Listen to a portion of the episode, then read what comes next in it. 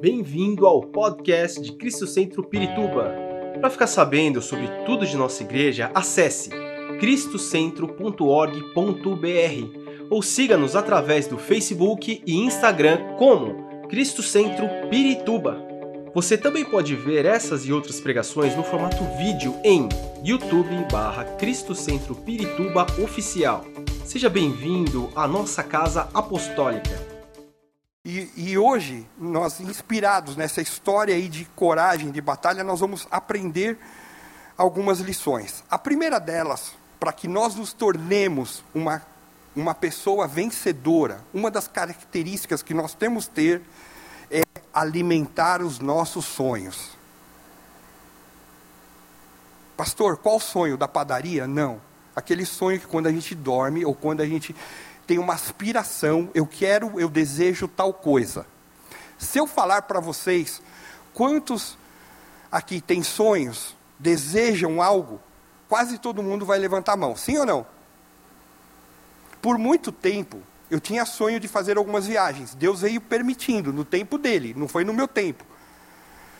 Mas Deus tem permitido. Então, no caso dessa mulher, o, o primeiro sonho dela era ser curada. Imagina 12 anos sofrendo com uma doença. Eu não sei qual é o seu sonho, talvez pode ser algum familiar que você queira ver liberto, limpo, que venha para a igreja, que professe Jesus Cristo. Às vezes você quer ver seu filho sair das drogas. Às vezes você quer arrumar uma namorada, é um sonho, um namorado, um marido, uma esposa. Às vezes você quer comprar uma casa, comprar um imóvel, alguma coisa assim, ou, ou um, um carro. Isso é o sonho que você pode colocar diante de Deus. Mas a gente tem que alimentar, a gente tem que crer nesse sonho. Pensa agora qual é o seu sonho, qual é a sua inspiração. Será uma cura, salvação de alguém, uma conquista, um carro, uma casa? Ah, eu quero trabalhar na empresa X. Eu quero te dizer que a Bíblia fala que o nosso Deus é poderoso para fazer muito mais daquilo que nós pedimos ou pensamos. Coloca o teu sonho diante do Senhor e deixa Ele cuidar desse sonho para você. Então, nós, para sermos vencedores, nós precisamos alimentar. E eu quero te dizer algo, que assim como sempre eu falo aqui, o homem a mulher, o ser humano, ele é constituído de três partes: corpo, alma e espírito. Corpo é isso, alma são nossos sentimentos, espírito é aquilo que me liga ou não com Deus. Para alcançar um sonho, nós precisamos passar por três dimensões: a espiritual, a psicológica e a material. Quando nós sonhamos ter uma casa, vou trazer um exemplo, um carro, nós sonhamos com a nossa vida material. Algo que vem para o nosso dia a dia, que vai suprir, que vai fazer com que a gente se locomova, ou então que a gente possa dormir em algum lugar, não estar ao relento, não estar aí jogado. Quando nós sonhamos em ajudar pessoas, por exemplo, eu gostaria que é, meu irmão se convertesse, eu gostaria que meu filho saísse das drogas. Quando nós pensamos isso, nós alcançamos a área psicológica, porque envolve a nossa alma, nosso sentimento. Sim ou não? Tranquilos? Vocês estão muito com carinha de cabinha de guarda-chuva assim? Mas quando eu quero investir tempo, investir dinheiro, investir recurso, investir a minha vida em algo que eu sonho, em ministrar a palavra de Deus, em evangelizar e trazer pessoas para Jesus, eu envolvo a dimensão espiritual. Então, um sonho, ele pode estar direcionado em qualquer uma das dimensões, mas que todos eles sejam colocados para quem? Para Deus. Ok? Vocês estão muito sérios, misericórdia. Ao longo dos anos, eu tenho visto muitas pessoas frustradas e decepcionadas por não realizarem os seus sonhos e conquistarem a sua vitória, porque geralmente ela só luta numa dimensão. Eu quero uma casa, ótimo. Eu, eu sou prova disso. Por muitos anos, muito mesmo. Pensa em uma porção de ano. Eu paguei aluguel. Caro. E aí eu juntava dinheiro, o que era possível. Aí falava, vou comprar agora. Quando chegava lá já tinha aumentado. Falava, Senhor, não quero entrar em dívida. E foram anos. Um dia, uma pena que ela não está aqui, A profetisa Vivian, num culto como esse, ela falou: Mauro, eu tenho uma palavra de Deus para a sua vida. Tá bom. Você vai fazer uma conta. Você vai, assim, colocar num caderno os anos que você pagou de aluguel. O que você já gastou de aluguel. É claro que eu não tinha os valores exatos. Por exemplo, sei lá, vamos dizer, você paga 1.700, sei lá, 1.700. Às vezes, você lembrou 1.500, tá bom, mais ou menos. Ela falou, e você vai orar por isso. E Deus vai suprir aquilo que você precisa para que você compre a tua casa. Não é nada do outro mundo, correto? Passaram meses. E ela chegou para mim e falou assim: E aí, Mauro, já fez? Eu falei: Não. Ela falou: E aí? Deus tem o teu sonho nas mãos dele. Mas você está segurando as coisas que você tem que fazer. Eu, sabe quando a gente pega um sorvete e dá na testa? Tum! Falei, puxa vida, Deus já liberou uma palavra profética. Esse mês estamos falando de dimensões proféticas. Coloque o teu sonho perante o Senhor. Até que finalmente eu criei vergonha na cara e fiz essa conta. E comecei a orar por aquilo. Passaram, passou um tempo, eu recebi uma proposta de emprego maravilhosa. Eu estava já, é, eu trabalhei sempre na área de consultoria, de gestão de relacionamento com clientes, e eu recebi uma proposta de um emprego assim, aquela que você olha, parece jogador de futebol, fala, pá. Tinha até negociado carro, tudo, para ir para lá. E Deus permitiu que eu permanecesse na empresa que eu estava ainda. Só que eu ganhei um bolinho de dinheiro por ter permanecido. Eu falei: peraí, o dinheiro que eu tenho, mais o dinheiro que está aqui, eu vou comprar o meu apartamento. E eu comprei, está pago e glória a Deus. Pastor, como que veio isso? Eu não sei, é milagre de Deus. Porque não teria condições de acontecer. Eu não jogo no bicho, nem jogo nenhum, então eu não tenho condições. Eu não tenho parente rico para ganhar herança. O que tem bastante filhos, e talvez é meu sogro, mas são sete filhos, teria que matar mais meus seis cunhados, tal, para ficar só com a Rosângela, não vai dar certo também. Então, tinha que vir um milagre de Deus, e vem, porque a gente coloca perante Ele. Meu papel era escrever quanto eu tinha gasto e orar, e deixar as coisas na mão do Senhor. E até hoje a gente olha e fala: Senhor, como aconteceu isso? Nós não sabemos, mas veio do Pai. E eu não sou mais merecedor do que você que está aí. Você é tão merecedor da bênção de Deus, então coloca o teu sonho perante o Senhor. Essa mulher, ela busca ser curada. Deus nos orienta que nós sejamos participativos, solidários, generosos. Eu quero te convidar você ler Mateus capítulo 22, versículos 37 a 39. Mateus 22, 37 a 39.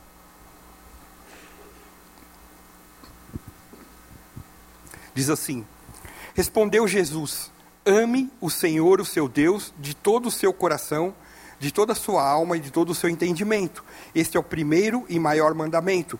E o segundo é semelhante a este: ame o seu próximo como a si mesmo. Em nossa história de vida, nós podemos colocar os nossos sonhos e para abençoar vidas. À medida que nós, eu vou trazer aqui o meu exemplo de apartamento. Na hora que nós colocamos o apartamento diante do Senhor, eu falei, Senhor, que todas as pessoas que adentrarem esse local, elas possam sentir a tua presença e serem abençoadas. Por quê? Porque a casa não é minha, vai ser, vai ser nossa enquanto nós estivermos aqui. Um dia nós vamos para a glória. Eu morro, Rosângela morre e tal, não sei o quê. Se minha filha morrer também, vai junto. Então vamos os três né, para a glória. Mas nós não vamos levar o apartamento. Então, enquanto estiver lá, é para abençoar vidas. E muitas vezes a gente fica guardando as coisas e a gente não abençoa. Vou dar um exemplo. Talvez você tenha ganho na sua história de vida algum copo bonito, um prato bonito, e está lá guardado. Mas você chamou alguém para ir comer com você lá e compartilhar, porque o importante é o relacionamento. Então nós podemos abençoar vidas.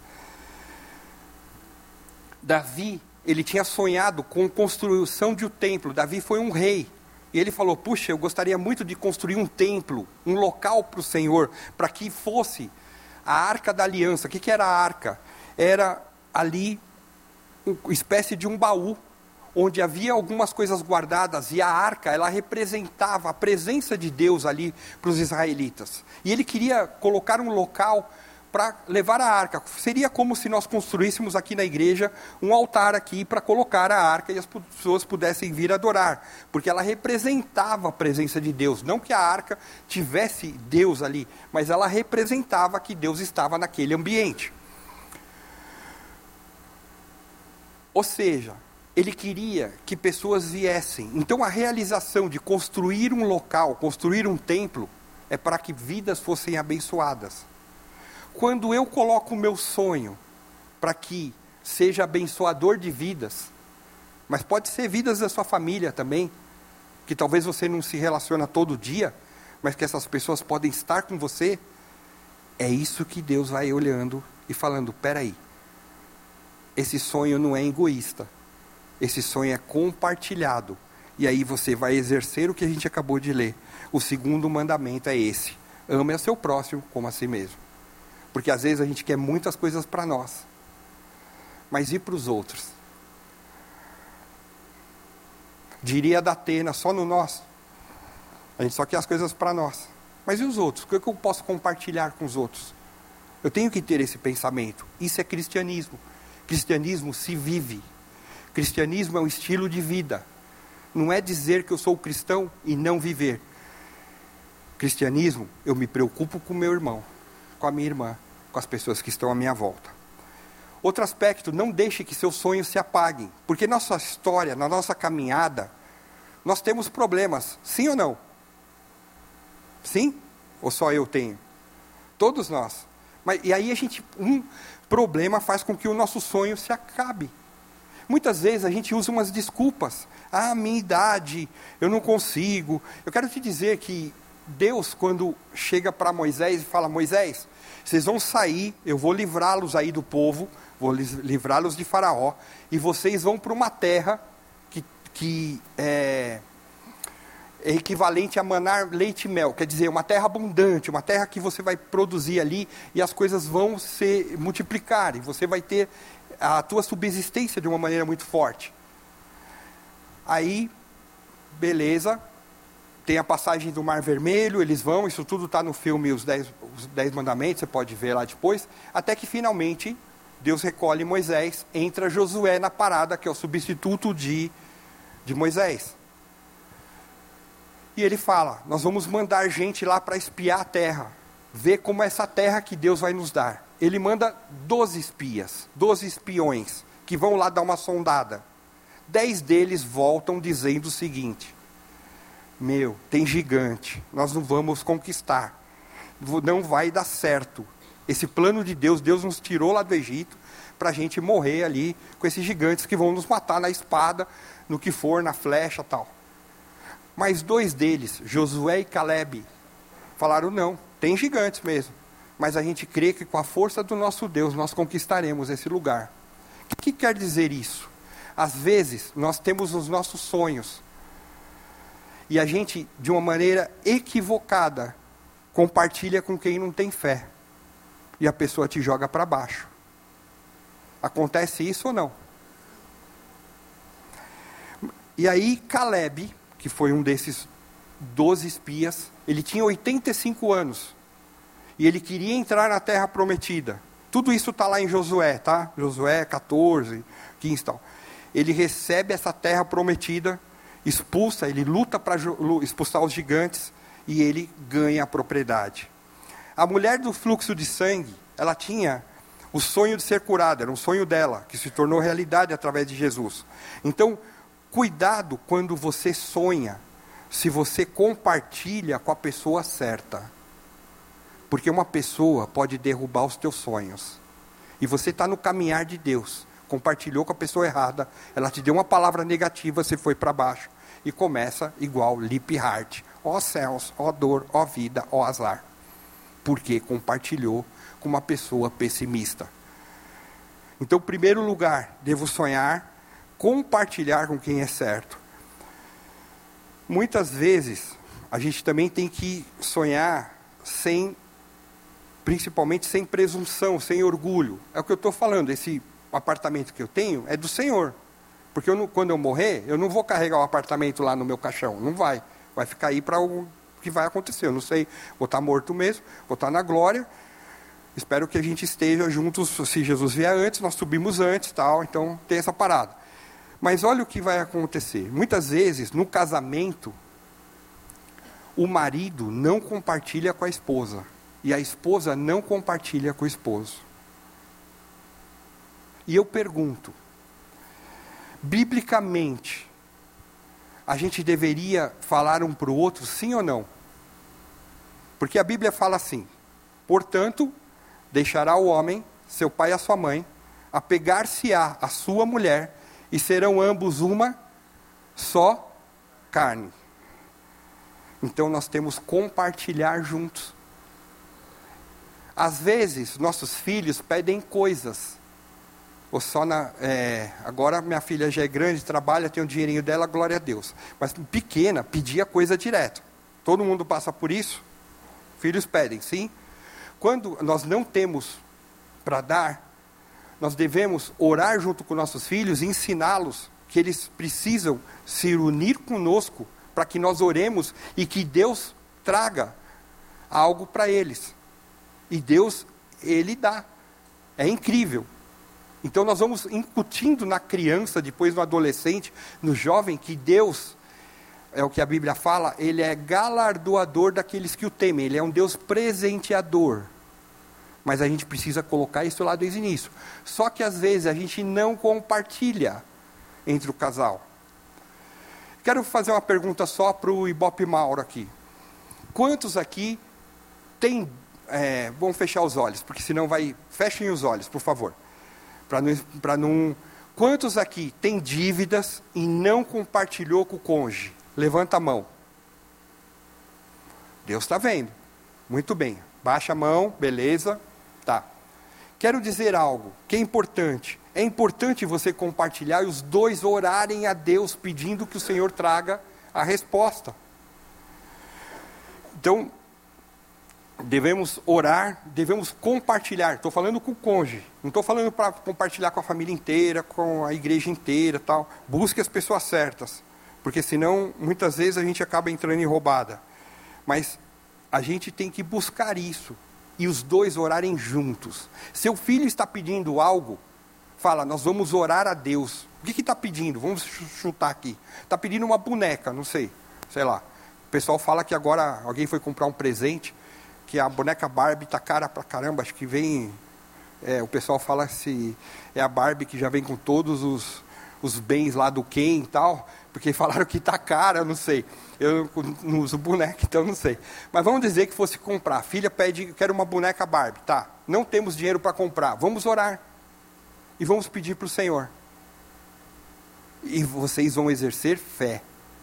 Deus atua na fé, não na incredulidade. Nós precisamos ter isso. Quer ser vitorioso? Comece a exercer fé na tua casa. Segundo aspecto, além dela sonhar desenvolver vontade, ter vontade. Sonhar é maravilhoso, mas a gente precisa ter determinação, colocar vontade naquilo que a gente quer alcançar. Exemplo, que eu estava falando para vocês do apartamento. Eu estava juntando dinheiro também. Eu também tenho que fazer minha parte. Ah, Senhor, vou ficar aqui em berço esplêndido, ao som do mar profundo. Senhor, faz aí, eu quero ficar aqui na praia, tal. Senhor, manda um apartamento lá para mim. Não. Trabalhar, mano. É engraçado, porque tem muita gente que fala assim: eu quero ir para o ministério. Ministério, não mistério. Eu quero ir para o ministério. Quando eu perder meu emprego, eu vou para o ministério. Eu quero te dizer algo. Se você pegar a Bíblia, de Gênesis a Apocalipse, Deus nunca usou uma pessoa desocupada. Ele sempre usou alguém que trabalha. Se você tem esse sonho de vir para o ministério, comece a trabalhar. Porque é uma das características. Com o perdão da palavra, Deus nunca usou vagabundo. Ele sempre colocou alguém que estava Trabalhando. Trabalhe. E no tempo certo, Deus vai te colocar naquilo que Ele tem de chamado para a tua vida. A mulher do fluxo de sangue, ela tinha vontade, queria receber a cura. E isso deu força para vencer os obstáculos. Porque os problemas vêm e a gente precisa transpor esses obstáculos. Para eu ser vencedor, eu preciso olhar não para o copo meio vazio, eu tenho que olhar para o copo meio cheio e falar: O Senhor é comigo e eu vou vencer através daquilo que Deus está na minha vida. Consegue entender isso? Outro aspecto, quando eu tenho essa vontade, essa determinação, me dá ânimo. Uma pessoa determinada, uma pessoa com propósito, com vontade, ela tem que fazer a parte dela e ela precisa de ânimo. Vários momentos na vida, a gente vê na Bíblia, que Deus esperava uma posição do ser humano. Exemplo, Lázaro, Deus, Jesus chegou lá, uma, um personagem bíblico que eu quero te dizer, é, um amigo de Jesus, chamado Lázaro. Lázaro era irmão de Maria e Marta. E ele padece de uma doença. Provavelmente a casa de Lázaro era um local onde Jesus, quando ia com os discípulos, Jesus mais doze discípulos, iam lá. Provavelmente era um local que eles faziam um lanche, eles paravam, era um ponto de parada, para continuar pregando o evangelho, indo para os lugares. Então Lázaro, a família de Lázaro, era uma família amiga de Jesus. Até que finalmente ele é acometido de uma doença, ele falece, e ele, naquele tempo ali, o que, que eles faziam? Eles colocavam o corpo, enfaixavam o corpo e colocavam numa caverna, numa gruta. E Jesus, sabendo disso, Jesus vai até lá e ah, já uma das irmãs vem encontrar Jesus e fala: ah, Senhor, se tu tivesses aqui, meu irmão não teria morrido. Ela está chateada. Ninguém quer perder um ente familiar, ninguém. Ela uma reação humana. E Jesus fala: é, fique em paz, fica tranquilinha aí. Vem a outra irmã também, toda desesperada, também está nervosa. Até que Jesus chega de frente ao local onde estava ali a gruta e fala especificamente para Lázaro. Quatro dias, ok? Que ele estava lá. Lázaro, sai para fora. Para ele sair, antes de do Lázaro sair, a gruta era fechada. Vamos pensar nessa porta corta-fogo aqui. Tinha uma pedra. O que, que Jesus fala? Ah, quer ver um milagre? Agora é hora de vocês atuarem. Vai lá e tira a pedra. Quem que tinha que tirar a pedra? Jesus ou, ou os, os discípulos, as pessoas ali? As pessoas. Jesus tinha poder para falar pedra rola, e a pedra rolaria. Mas Jesus e Deus espera a nossa parte. E muitas vezes eu quero obter as coisas de Deus e quero ficar lá tomando um milkshake, olhando para cima, ah, Senhor, tão gostoso esse emprego, vai bater aqui na minha porta. Mauro, vem trabalhar, olha, tem um emprego aqui legal para você. Não, nós temos que fazer a nossa parte. Tem um monte de exemplo. E ela pensou: se eu tocar em Jesus, eu vou ser curada. Eu tenho que fazer a minha parte. Jesus estava ali.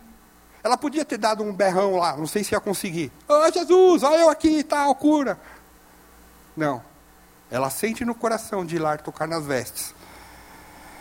A pessoa que se motiva, ela é ativa. Esse ânimo traz motivação. Motivação, eu estava vendo no dicionário, é um conjunto de fatores psicológicos conscientes, que é de ordem fisiológica, ou seja, envolve o nosso corpo, intelectual ou de forma afetiva, que determinam a conduta de uma pessoa. Ou seja, eu tenho motivação e eu vou fazer. Vou dar um exemplo que eu acho doido, mas é o, que eu, é o exemplo que vem na minha cabeça. Minha esposa ama correr. Às vezes eu olho ela se trocando 5 da manhã para fazer academia. Eu falo, misericórdia. Senhor, dá motivação para ela, deixa ela lá, porque eu não tenho essa motivação. Não é a minha parte, prefiro orar. Eu falo, meu Deus, se ela se movimenta, ela é ativa. A mulher dessa história, a mulher do fluxo de sangue, pensa uma coisa: 12 anos sofrendo de hemorragia, provavelmente o seu físico estava debilitado, sim ou não? E ela ganha motivação para tentar passar ali no meio daquele povo e tocar nas vestes de Jesus. Você quer que o teu sonho seja produzido? Está na hora de você começar a se ativar, ter motivação. E Deus trouxe o Espírito Santo nessa noite aqui para trazer motivação no teu coração, na tua mente, e para você deixar aquelas pessoas que estão falando um monte de abobrinha, falando que você não vai conseguir, que você não vai alcançar, de lado, e você obter a vitória de Deus. Mas você precisa se motivar.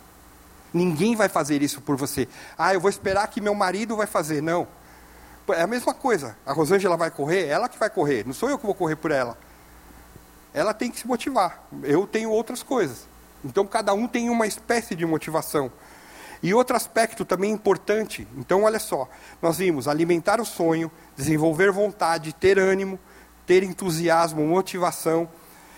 Pensando em entusiasmo, eu quero ler com, com os irmãos Abacuque. Profeta Abacuque, capítulo 3, versículos 17 e 18. Abacuque 3, 17 e 18. Diz assim: Abacuque 3, 17 e 18. Mesmo não florescendo a figueira, não havendo uvas nas videiras, mesmo falhando a safra de azeitonas, não havendo produção de alimento nas lavouras, nem ovelhas no curral, nem bois nos estábulos, ainda assim eu exultarei no Deus e me alegrarei, eu exultarei no Senhor e me alegrarei no Deus da minha salvação. Ou seja, mesmo dando tudo errado, a minha confiança, a minha exaltação, o meu louvor, a minha gratidão está no Senhor. É fácil, sim ou não? Não. Louvar a Deus quando está tudo legal é maravilhoso. Quando a coisa está degringolada, está mal, é essa hora que eu creio que vem o que a palavra fala do perfeito louvor porque sai lá de dentro, quando a gente está quebrado, moído, esmagado. Essa hora que a gente precisa louvar a Deus. É essa hora que essa mulher ali, que sofria o fluxo de sangue, diante da crise da enfermidade, com os obstáculos à frente, a multidão que ela tinha que chegar, ela não perde o entusiasmo, eu vou ser curada. Talvez você está orando por algo que até agora não foi conquistado. E quando eu tive o meu devocional, pensando nesse tempo aqui nós estaríamos aqui, Deus me falou muito sobre emprego. E Deus quer abrir portas para que você veja a mão dele. Eu quero dizer algo com toda humildade do Senhor. Você não vai estar confiado na tua capacitação porque vai ser muito maior do que a sua capacitação.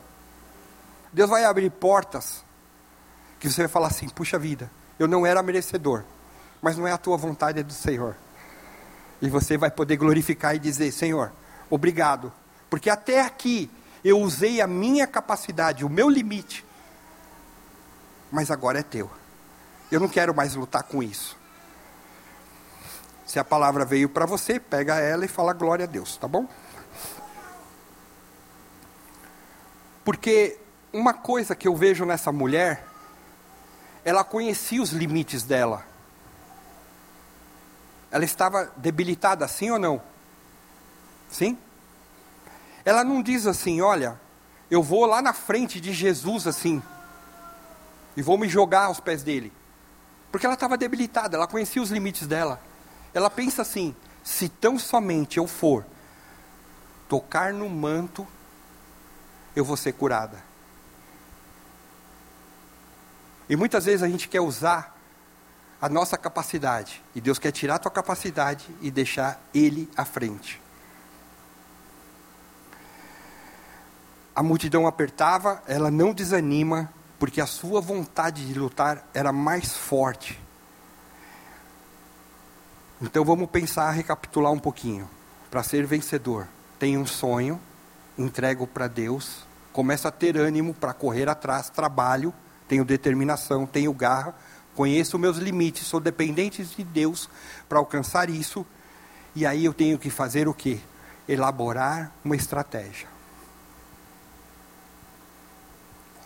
Ninguém é engraçado porque no meio corporativo a gente fala-se muito sobre estratégias, estratégia, metas, objetivos.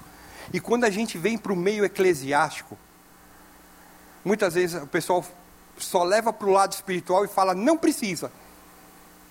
Não precisa ter estratégia. E é onde quebra a cara. Olha só, nós estamos em que mês?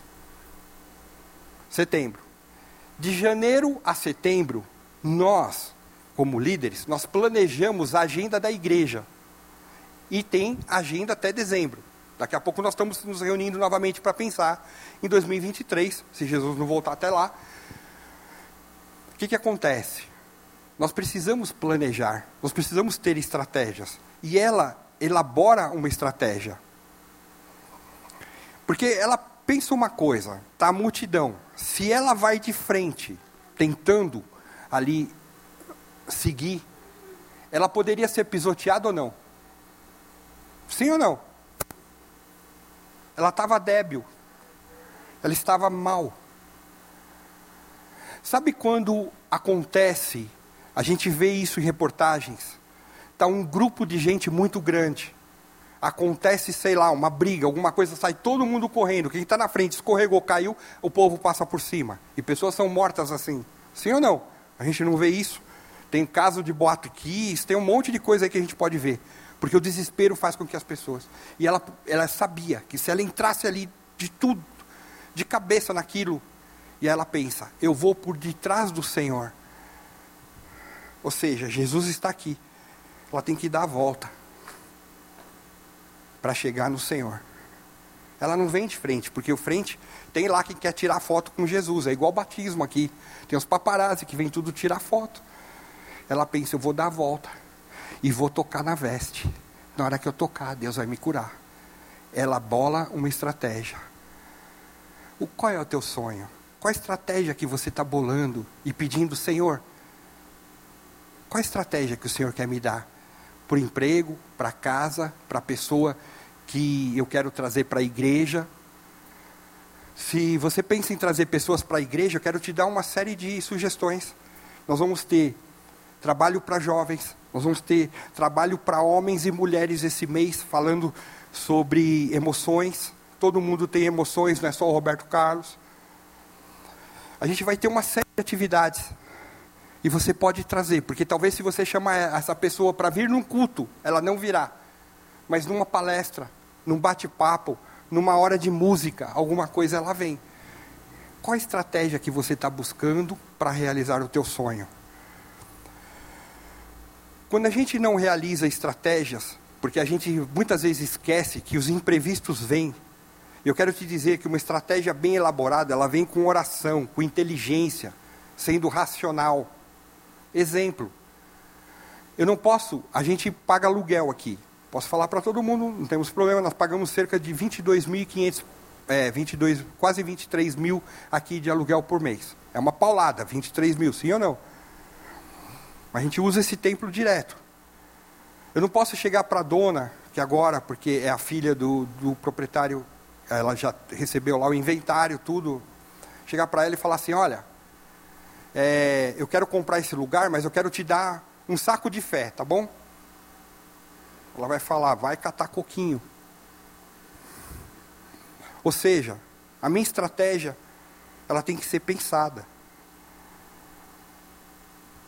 Eu não saio, e muita gente hoje em dia, toma cuidado, meu irmão, minha irmã, porque a gente ouve absurdos na internet. E gente prometendo aquilo que não tem condições de cumprir, porque são ações impensadas. Deus é um Deus de ordem é um Deus correto. Deus não quer te colocar numa fria, Deus quer te, te colocar na presença dEle com algo bom. E não te deixar com super carnê de dívida. Então nós precisamos ter estratégia. Então ela sabendo desses limites, ela vai por trás, toca nas vestes. Muitas vezes, eu e você, na nossa história de vida, nós tivemos problemas. E a gente foi de frente para o problema e a gente se arrebentou.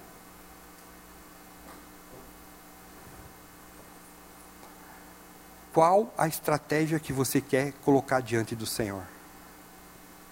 Começa a mentalizar isso, porque é para o Senhor.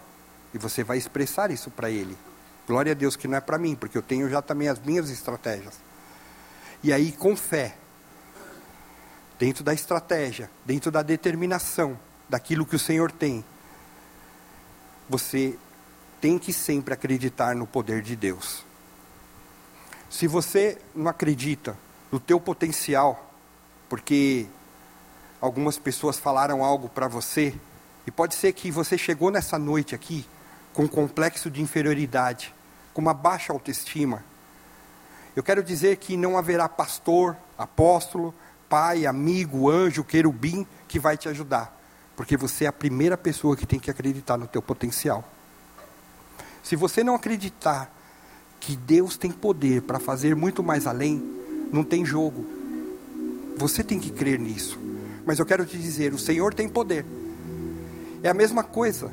Quando eu sempre falo, Deus quer nos abençoar. Aqui está a bênção de Deus, eu estou debaixo da bênção. Mas às vezes eu saio. Mas Deus continua querendo me abençoar. E talvez você saiu. E hoje é o dia de você voltar para a bênção do Senhor. E talvez palavras tenham te machucado. Pessoas falaram coisas que te jogaram teus sonhos para baixo. E ao invés de você ter característica de uma pessoa vencedora, você está andando cabisbaixo, você está andando mal, debilitado, porque você deu ouvido, não ao que o Senhor falou, mas aquilo que as pessoas falaram. E Deus quer trazer hoje libertação para a tua mente, para o teu coração, para a tua vida. Mas esse passo é seu. Ela creu que podia chegar ali pela fé. Eu quero te dizer, meu irmão, minha irmã, você é filho, você é filha do Deus Altíssimo. Você tem a mente de Cristo. Você é templo do Espírito Santo. E hoje é dia de você levantar a cabeça e repetir o que eu vou te falar agora. Se você crê no poder de Deus na tua vida, repita o que eu vou te falar, que é algo de Deus para você. Diz assim: apesar dos meus limites, eu vou lutar na esperança que eu vou conseguir a vitória no nome de Jesus Cristo. A incredulidade ou aquilo que a gente ouve, que nos joga para baixo, nos impede de receber a bênção de Deus. Jesus não parou a multidão e falou assim: gente, gente, para aí, deixa a mulher passar aqui. Ela precisou chegar até Jesus para ser curada. Ela precisou dar o passo. A Bíblia fala: chegai-vos a Deus e Ele chegará a vós. Se nessa noite você colocar o teu sonho, você colocar a tua situação perante o Senhor, eu quero te dizer que nós temos servimos a um Deus que responde, um Deus que é fiel para cumprir. Deus não é homem para mentir, nem filho do homem para se arrepender. E logo depois que ela toca nas vestes, sai virtude de Cristo. A enfermidade desaparece. Sabe por quê? Porque Labaci entrou o médico dos médicos. Doença nenhuma pode contra Jesus Cristo.